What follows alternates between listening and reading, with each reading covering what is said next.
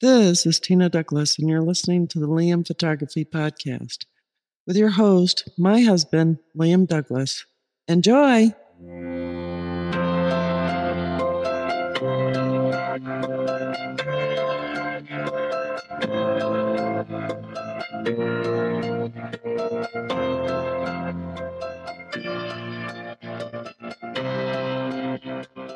Greetings. You're listening to the Liam Photography Podcast. I'm your host, Liam Douglas, and this is episode 264. Today is July 28th, 2022. And in today's episode, a story from Fstoppers by Michelle Van Tyne on a study that ranks photographers number one, but not in a good way. Now, we've all heard of the stereotype of the starving artist. But a new study from the United Kingdom put concrete numbers on this portrayal, showing that graduates with a degree in photography truly do, on average, become starving artists. Adding insult to injury, the study reveals that photographers are not only on the list, but they are ranked the worst for postgraduates making low income. Ouch. Adzuna, a United Kingdom based job search engine, analyzed more than 120,000 CVs to find which jobs were the lowest paying five years after receiving their college degrees. The research revealed that photography degrees offer the worst value for the money as graduates earn an average salary of $29,381 five years after graduation. On the American side of the research, the U.S. Bureau of Labor Statistics reported in 2021 that the annual mean wage of photographers is $48,210. Now, the average university degree leaves graduates with about $53,345 in debt. And it seems that in the era of the quote YouTube Academy, traditional art degrees are hard to justify. Now, I'm one of the few that did complete a bachelor's degree in digital photography. Did my degree pay off? Absolutely. I had requirements not only in digital photography, but also in design, composition, and art history that have impacted my work significantly. Would I say that you need a college degree to be a successful photographer? Absolutely not. Very few of the greatest works in photographic history came from people who had degrees in the field.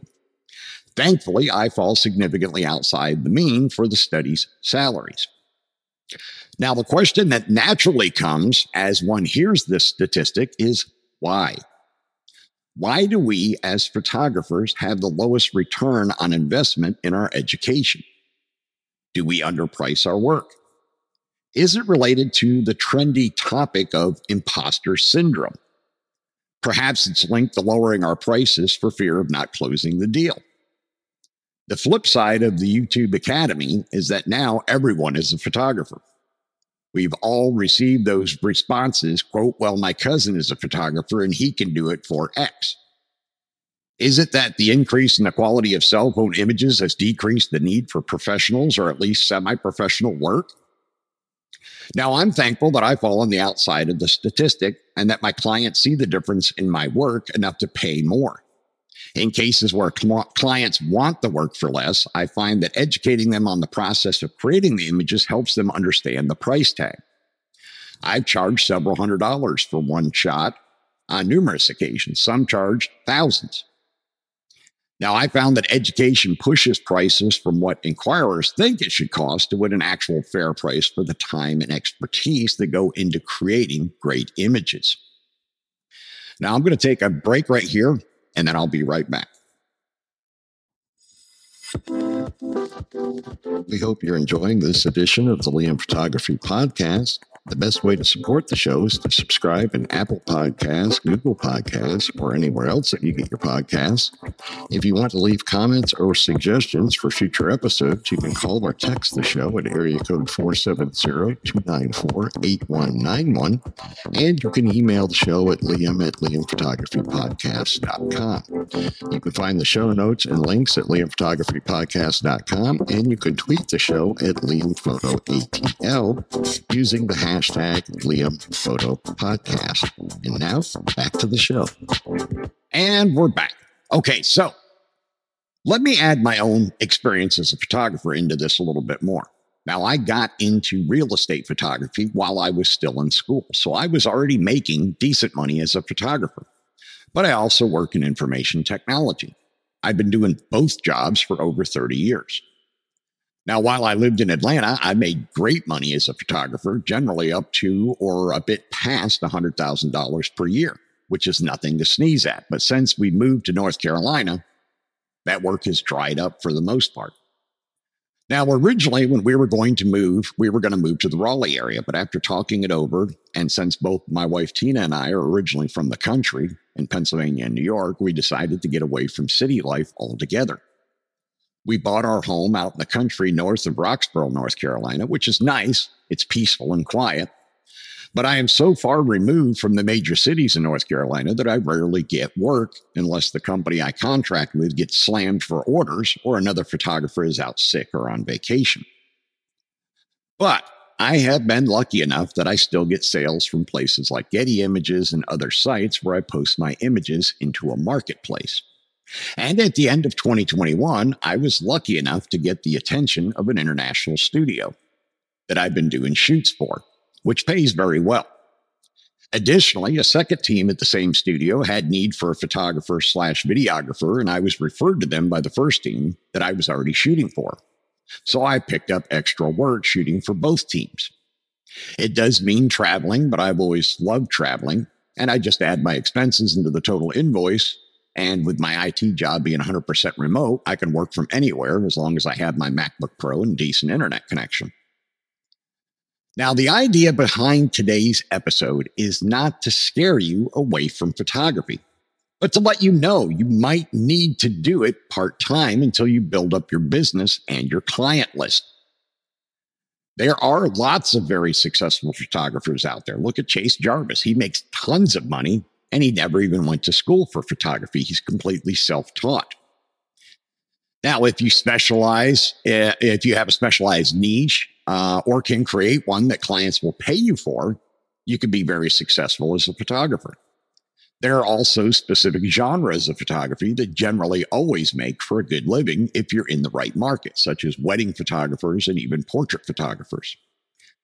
There are even photographers out there making money by photographing action figures and putting them into poses that look like scenes from an actual movie with great elaborate backgrounds. But again, this takes quite a bit of work. If you are the creative type that can build your own mini sets and make your own cool backgrounds, then you might do well in this unique genre as well. And again, there are plenty of photographers that are making good living shooting real estate as it's something that's always in demand. Some of the most successful photographers in this genre offer not only stills, but also video tours and 3D tours for sites such as Zillow. And you can get a decent video centric camera to shoot the video with, whether it's a high end GoPro or something like the Sony a7S III. And 360 cameras for the Zillow tours are not too expensive either. And you can even use your smartphone for the Zillow tours, tours although it's a bit more time consuming. You can use the Ricoh Theta 5, which is uh, the camera I have, and it runs around $300. Or you can opt for the more expensive Ricoh Theta Z1, which runs $1,000. Now, I just recently bought the GoPro Max 360 camera for my projects that I've been shooting for that studio I mentioned before. But I have not tried using it for home tours, so I have no idea how well it would work for that. But it is better than the Ricoh for outdoor 360 video as you have more camera control over your exposure with the max camera. So, what are your thoughts? Why do photographers fall into this painful bottom slot in this study? Is there a way to change that? Feel free to leave a comment in the Facebook group. Remember to check out the Liam Photography Podcast Facebook group. It is a private group, and you must answer a security question to join, which is the name of the host of the show, myself, Liam. And I've also opened it up to allow you to give the name of a previous guest on the show to show that you are a listener. Once you're in the group, you are free to post your own original work.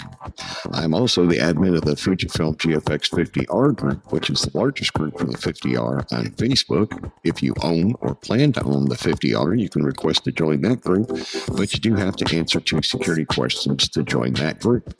You can find my work at liamphotography.net and follow me on Instagram, Facebook, and Twitter at liamphotoatl. If you like abandoned buildings and history, you can find my projects at forgottenpiecesofgeorgia.com and forgottenpiecesofpennsylvania.com. All right, that's going to wrap up episode 264 of the Liam Photography Podcast. I want to thank all of my listeners once again for subscribing, rating, and reviewing in Apple Podcasts, Google Podcasts, Spotify, and anywhere else you might be getting your podcasts. I also wanted to remind you to stop by the Liam Photography YouTube channel, subscribe to the channel, watch the videos, like them, comment on them, share them out on social media and elsewhere and hit the little bell icon so you can be notified as new content drops.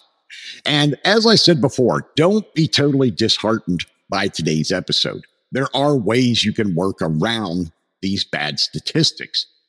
You just have to get a little bit creative and be willing to put in the time. As with any good thing in life, you've got to put in the time to get to where you want to be. And if you have any questions related to this topic, feel free to shoot me an email at liam at liamphotographypodcast.com or you can comment in the Facebook group or ask your question there. And if you'd like, I could even have one of my previous guests back on the show to talk about this topic some more and ways to get around this bad statistic. Statistic. I have great photographers that I've had on the show before that have been highly successful. Uh, Jeff has been very successful doing portrait photography, he and his wife. And you have Levi Sim, he's extremely successful, as is Serge Ramelli. So there are people out there that are making a good living and well beyond the numbers in this particular study. So don't be totally crushed by this episode. Don't let it steer you away from doing photography, especially if it's something you're passionate about. All right. I will see you all again on Sunday.